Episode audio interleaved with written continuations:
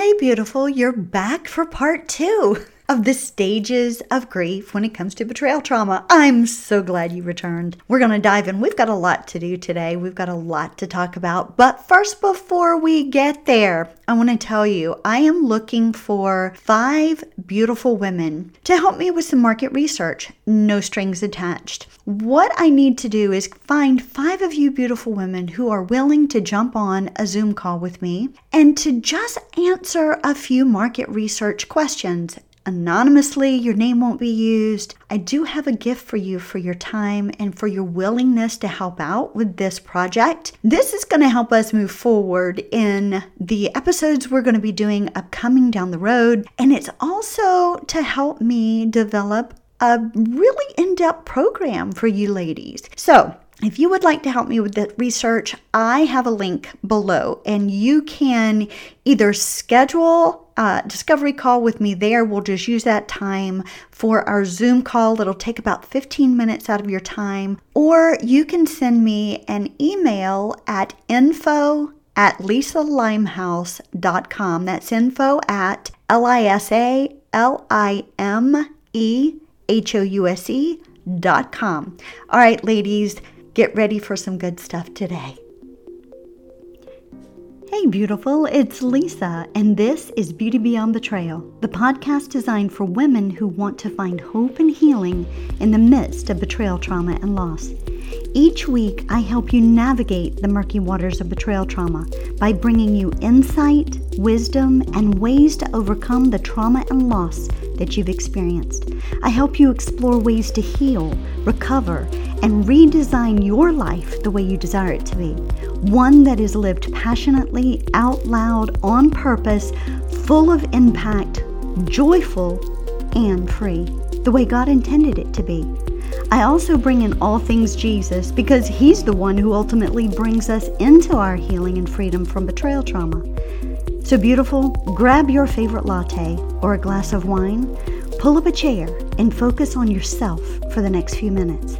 Let's dive into what it really means to rise up from the ashes of betrayal and loss into a life redesigned. All right, beautiful. Are you ready to dive in? This is the two parter we were talking about. This is our Friday edition where we're on our Flash Fridays. We come in and drop it like it's hot, give you all the info, and then really kind of give you some tacticals at the end to help you uh, really so that you can put some of this into play during the weekend. I do that on purpose. Um, so, we are going to get back into the stages of grief when it comes to betrayal trauma. We gave you three last week. We talked about that shock stage that we go through, the denial, and the obsession. If you haven't heard that one yet, the episode is listed down below in the show notes. Make sure to listen to that one, okay? Now, Today, we're going to start off with anger. This is your fourth one when it comes to the stages of grief. So, you know, anger is a natural response when it comes to perceived threats, and betrayal trauma is a threat to our security when it comes to our life, when it comes to our relationships. You know, our survival instinct has kicked in, it's activated our body's flight or fight reaction. And now we've got this huge boost of adrenaline that makes our senses on edge. It's sharper. Our blood pressure has started to rise. Our heart is beating, you know, astronomically fast, and we are more ready to take action at any given moment. And often Anger inspires powerful, sometimes aggressive feelings and actions to defend ourselves when we feel attacked. And really beautiful, it is an attack because our life, and as we knew it, has been attacked. It's been attacked by a trauma that has happened due to the fact that our spouse has betrayed us at the deepest level. And you know, anger, believe it or not, it is a necessary stage that we go through in the grieving process. It is a part of that healing, okay? Let me repeat that one more time for those of you in the back. It is normal for you to feel anger in the grief process. We have a tendency to think, wait a minute, I'm angry, I'm not grieving. No, you're actually grieving. You're grieving the relationship. You're grieving the trust that you once had uh, with your spouse. You're grieving your future. You're grieving every aspect. And so I know as women, we're taught it's not very feminine to you for you to act angry. We're taught that we're taught that we need to suppress those negative feelings of anger. We shouldn't have an anger outburst. It's not very becoming, right? But I will tell you that if we suppress this anger, it will cause a deeper resentment. It will cause us not to be able to move ahead in our recovery process. And if we don't allow ourselves to really work through the anger, it can cause resentment and unforgiveness. And that is where we really get stuck. Now, you know, in the Bible, it tells us to be angry and sin not. Now, for me, I had to remember that and I had to realize that that meant, you know, I could be and have a righteous anger. I could feel angry about being betrayed. You know, I was angry that he gave his attention and his affection to another woman. I was angry that he had broken our vows. I was angry that my life as I knew it had been blown apart but I didn't want to cross over into sinning, which meant, you know, reaching out in vengeance to the affair partner, seeking to ruin their reputations and, you know, just obliterate them on social media, right? This is vengeance, and vengeance is mine, saith the Lord. Listen, the consequences for the betrayer, they are great and they will suffer consequences. They really will. So we have to recognize that God is for us and that God is the one that fights our battles for us and that we are not to cross over into vengeance. It's okay to be angry about what we've lost. It's okay because anger is pain. And, you know, anger is a secondary emotion that has shown up to protect us uh, from what we've been through. That's okay. But we don't need to cross over into vengeance. You know, I'm gonna quote David, Dr. David Kessler, where he says, quote, it is natural to feel deserted and abandoned, but we live in a society that fears anger. Anger is strength, and it can be an anchor giving temporary structure to the nothingness of loss.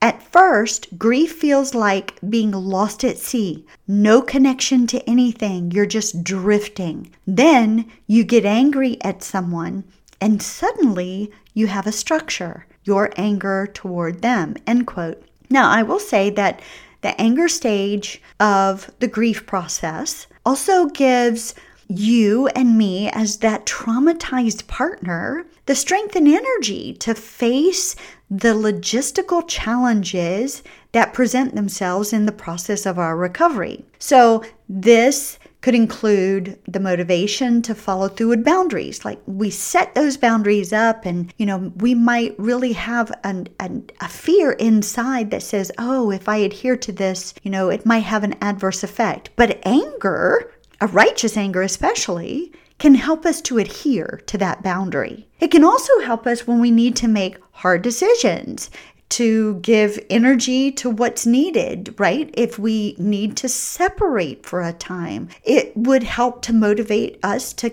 get ourselves into counseling, right? The, this is a healthy thing when we can process it accordingly. So, I also want you to remember to handle your anger with dignity and integrity. Don't cross over into vengeance. Okay. All right. So, with that said, how do you recognize if you've gotten stuck? Or let me back up. If you are even in this phase, right? Because you can be in any of these phases at any given moment. Well, how do you know if you're in the anger stage? Well, you might remember walking in on your partner, right? And you feel a tremendous rage you're disgusted, you might feel shame. That's when you know you're in this phase. Or Maybe you're yelling at your children more than usual. You're very short with family members. Um, you're more frustrated easily with your your coworkers, right? Uh, maybe you get frustrated even at yourself because there was this lack of awareness of what was going on. Uh, maybe you've become passive aggressive with your spouse, finding ways to make their life harder. you you just you just really want to make everything everything about their life very difficult. Maybe you say things purposefully to hurt them, or your patience level has greatly decreased, and the smallest of things can set you off, right? Or you want to cause your spouse the same amount of pain that they caused you. Any of those shows that you're in the anger phase. So, how do you not get stuck here? That's the important thing because you don't want to get stuck here because it can definitely take you down a miry pit. Some of the healthy ways to start to address and release this anger could be number one, exercise. Start taking a daily walk. Maybe start signing sign up and go to the gym. Maybe do some beach body at home, right? Go for a run. Move your body, all right? Maybe it's time to turn your anger into something like painting. Take up a hobby, poetry, drawing, um, reading. Maybe it's finding someone safe to talk to, that safe person who's going to listen to you without throwing on judgment upon you.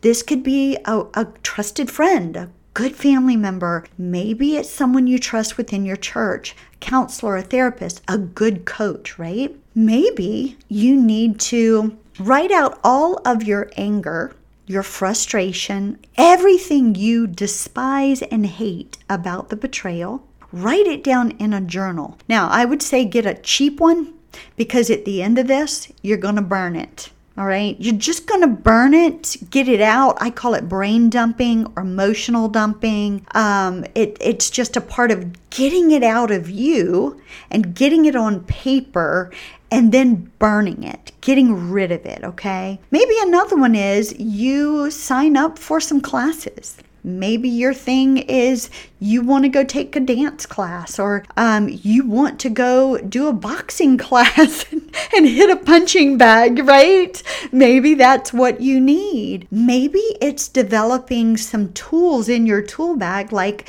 somatic techniques. One of those that I can give to you is a bouncing method. This is where, if you don't have a bouncer, you can actually get into your living room, turn on some upbeat music, and just start to bounce. What this does is it helps to compress the joints in your body and it relieves the tension that the anger builds up. It helps to release some of the trauma. It helps to regulate your dysregulated nervous system. It helps to calm your emotions and it calms your mind and it brings you back to a regulated state.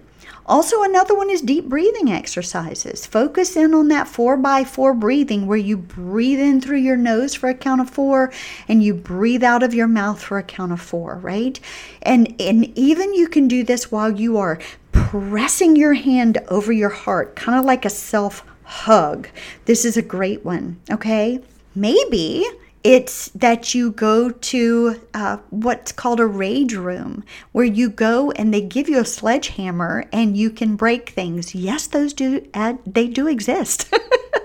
or one that I just recently found that I absolutely love is axe throwing. And beautiful, you heard me right axe throwing, where you go and you literally throw an axe at a target and, you know, there's a lot of games you can play in that, but it's a great way to release some anger. All right, so the next one on our list in the stages of grief is bargaining. Now, bargaining is when, you know, you've lost something great. You've lost the relationship. This is where you're going to have thoughts like, please, God, I, I, I will never nag again if you'll just restore my marriage.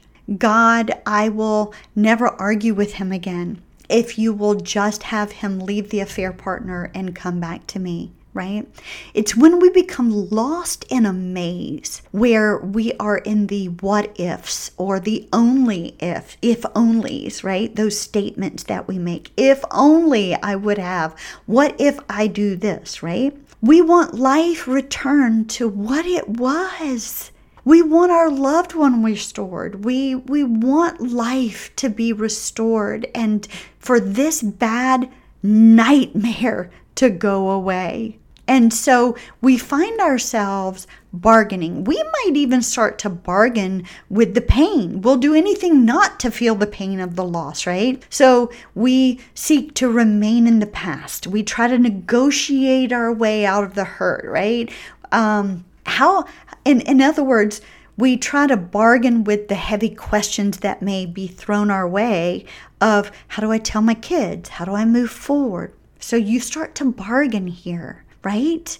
We bargain our way away um, from the personal integrity that we had and we we try to diminish things so that we can restore what we used to have so how do we recognize if we're in this phase well again a good indication is if we use phrases like if i just do this then he'll do that or if i had just not nagged so much maybe he wouldn't have had the affair or if I could just explain things to him in the right way, maybe he would want, he would understand where I'm coming from and he'll want to change. He'll want to leave the affair. He'll want to restore us and we can just move on. Or maybe you're saying, if I were pretty enough, if I were skinny enough, if I, you know, just didn't nag so much, blah, blah, blah. You get what I'm saying, right? We're bargaining. So, how do we not get stuck here, beautiful? Well, first off, you have to know that this is a normal part of the healing journey. And getting stuck would mean that we would be continually sacrificing our sense of self for the hopes of getting something in return. And you don't want to do that. This is a recipe for distress, for self esteem issues, for depression and long term pain and anxiety you wouldn't move forward in your recovery. You're sacrificing yourself for the bargain. And this is where we need to definitely create boundaries. And we need to create them and we need to implement them. And we also need to be paying attention to our triggers. What areas of your life are you getting triggered the most in, right? So if you're getting triggered here, you need to put a boundary up. And so when you learn to prioritize creating a safe place for yourself where you can thrive and heal, that's when you're going to start progressing forward in your recovery. So definitely don't bargain yourself away. You are worth more than that, beautiful. Okay, then there's the depression or mourning stage. Oh my goodness. When you lose a loved one and and it's tragic, um, you you get depressed and you mourn greatly. And after you start, you bargain, you bargain, you bargain, you want things to return to normal, you get depressed because you realize the normal that I used to have, it's not normal anymore and it's not coming back.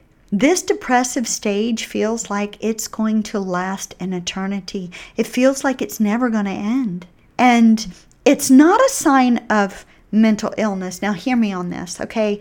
If you are if you've been diagnosed with clinical depression, I'm not talking about that here. I'm talking about the depression that comes from losing the relationship as it was. That's the normal part of grief. And it's an appropriate response to a great loss. And it is a great loss. It's where we, we kind of isolate, we kind of withdraw for a while, right? We're in that fog of sadness that just feels like a dark cloak that has been placed over us. We feel like the weight of the world is on our shoulders. We feel like this darkness has veiled our sight and we just can't get past it. And, you know, this is a stage we don't want to get stuck in. And in and of itself, like I said, it's not a sign of mental illness, but the depression can seem, and the symptoms in depression can seem like they're going to last a lifetime.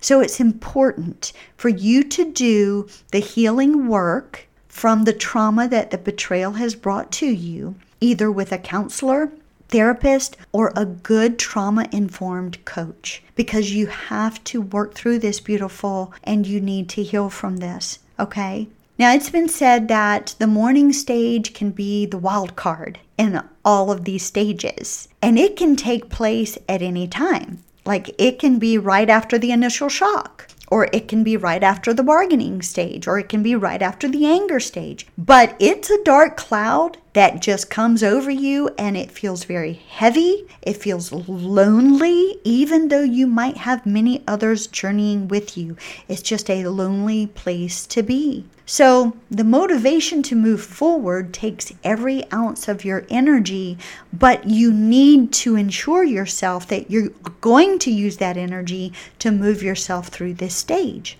You're going to feel things like hopelessness, discouragement, um, you're going to be dismayed. Um, you might even feel shame at this point, right? Your situation feels beyond your capacity to bear. So, how do you know if you're in this phase? Well, I've given you a lot so far, but let me also say that it might feel like you're lifeless. Feels like you're numb, like you don't feel anything. You're unmotivated. You might be fatigued beyond what you've ever dreamed or imagined, completely exhausted. You don't find any joy in anything in life. Maybe it's very difficult for you to get out of bed and take care of your basic needs. Maybe you find yourself crying all the time for no reason at all, or you feel hopeless, or you don't know if you can handle this situation, right? So, how do we not get stuck here? And hear me, this is important.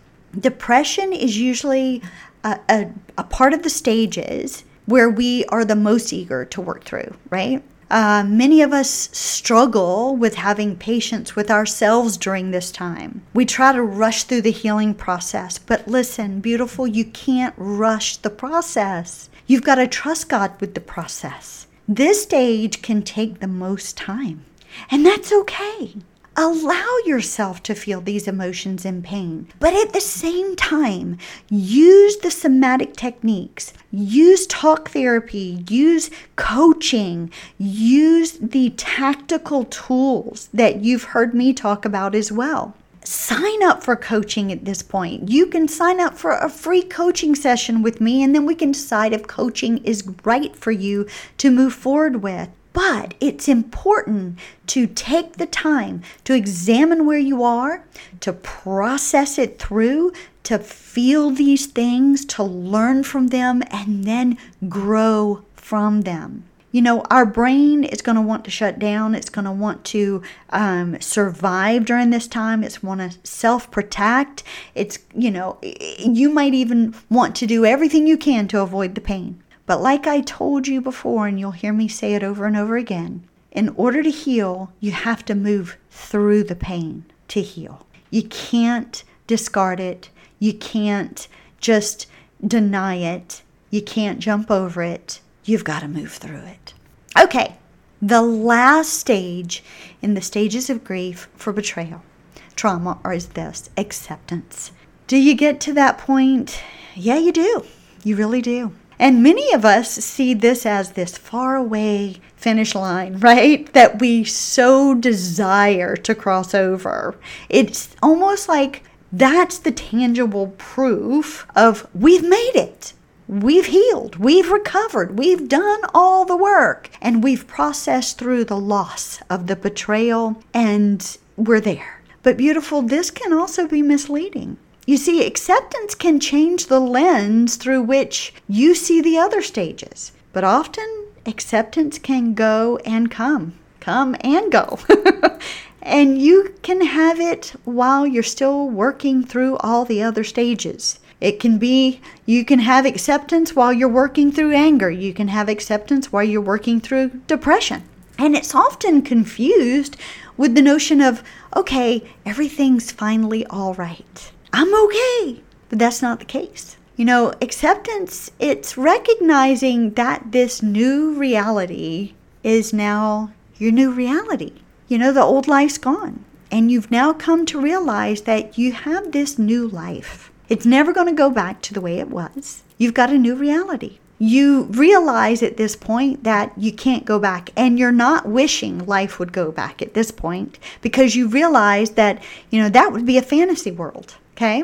So you've come to the realization that living in the past you can't do. It's living in the here and now. You accept that the past is over forever. The marriage is gone, dead and gone. You've got to rebuild a new one if you're reconciling, right? You're having to rebuild and redesign a brand new life. And instead of focusing on restoring, you know, what was lost, you understand that you can never replace what was lost. You have to rebuild something brand new. You have to create a new future.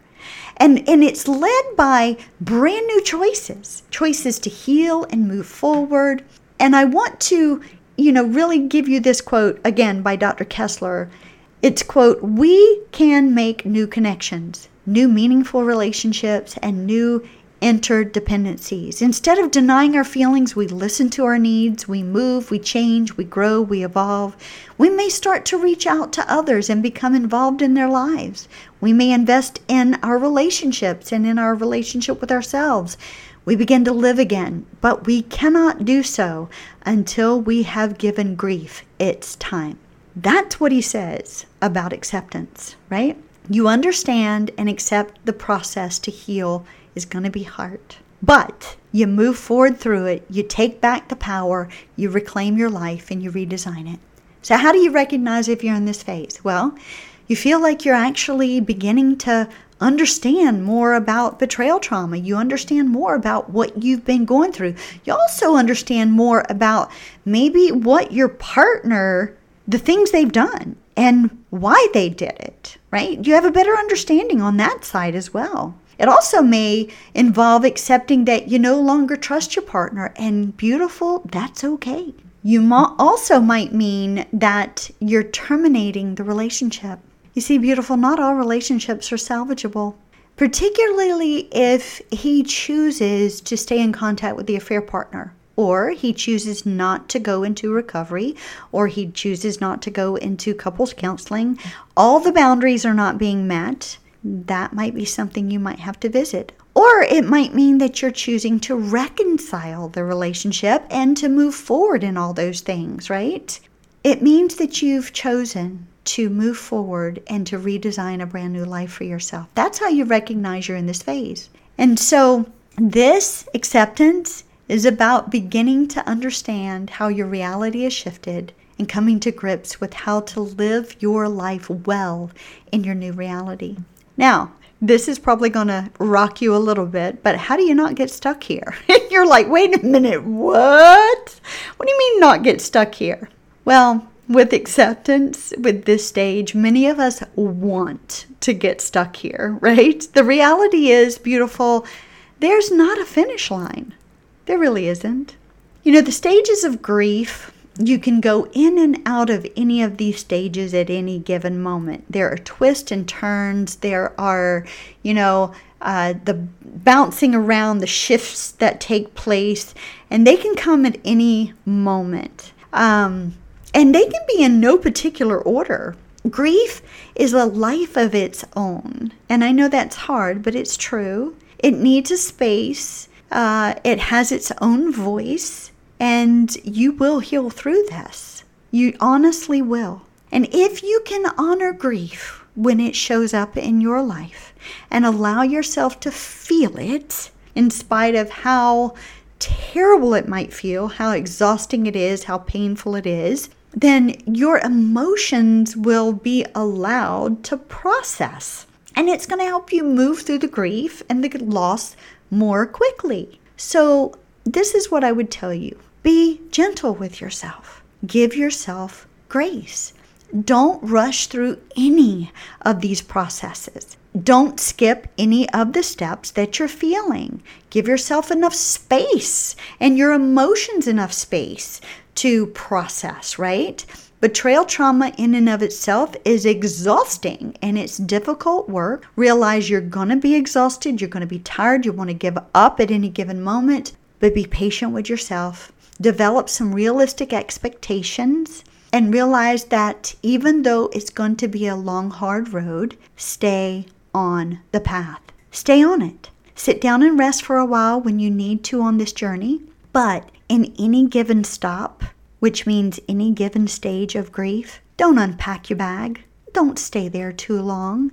Just stay there long enough to process and then pick up your bag and go. You know, Jesus tells us to pick up our mat and walk. He doesn't want us to stay stationary. He wants us healed and he wants us whole.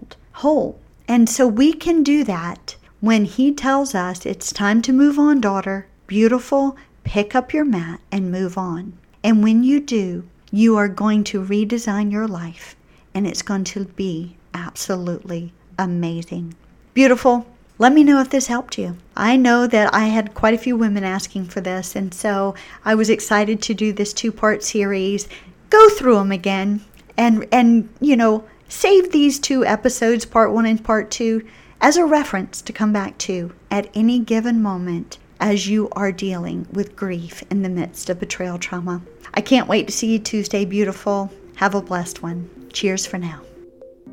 Hey, beautiful. Thanks for stopping by today and spending a little while with me.